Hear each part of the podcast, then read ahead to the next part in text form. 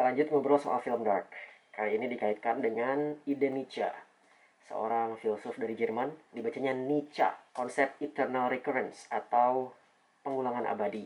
Dia ini disebutkan di episode 5 season 1. Konsep eternal recurrence itu percobaan pikiran yang disampaikan Nietzsche. Bagaimana jika itu terjadi di dunia nyata? Untuk mengetahui lebih lanjut soal eternal recurrence dan Nietzsche, saya browsing beberapa video dan ada satu yang lengkap dari akun YouTube Pustaka Matahari, tapi ternyata dihapus sama adminnya. Di video itu padahal lengkap banget dari biografi si Nietzsche sampai dia membacakan hagiografi. Pak Setio Wibowo, dia sempat membacakan hagiografinya Nietzsche yang hagiografi itu istilahnya Pak Setio biografi yang seingatku ya dilebih-lebihkan.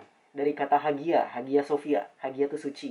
Jadi di dalam hagiografinya Nietzsche itu ada kalimat yang refer to di bawah hujan bla bla bla saya nggak inget sayangnya nggak bisa dikutip juga karena videonya udah nggak ada. Dan itu berkaitan dengan visualisasi di season 1 yang banyak adegan di bawah hujan. Inget kan kayak ibunya si Yonas ketemu sama bapaknya Marta tuh di bawah hujan. Terus Yonas Marta juga sering kehujanan dan berdua ketemu di bawah hujan. Itu kayak Nietzsche banget gitu loh.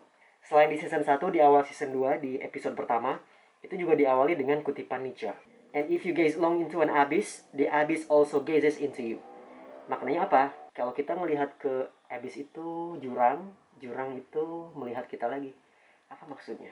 Well, mungkin saya harus nonton sampai beres dulu atau nyimak kuliah soal Nietzsche yang lain. Tapi sekali lagi film Dark ini memancing saya untuk mendalami filosofi-filosofi lain yang ada di baliknya. Yang mungkin nggak penting untuk penonton lain. Di video berikutnya saya akan bicara tentang bootstrap paradox. Apa itu bootstrap paradox? See you next video.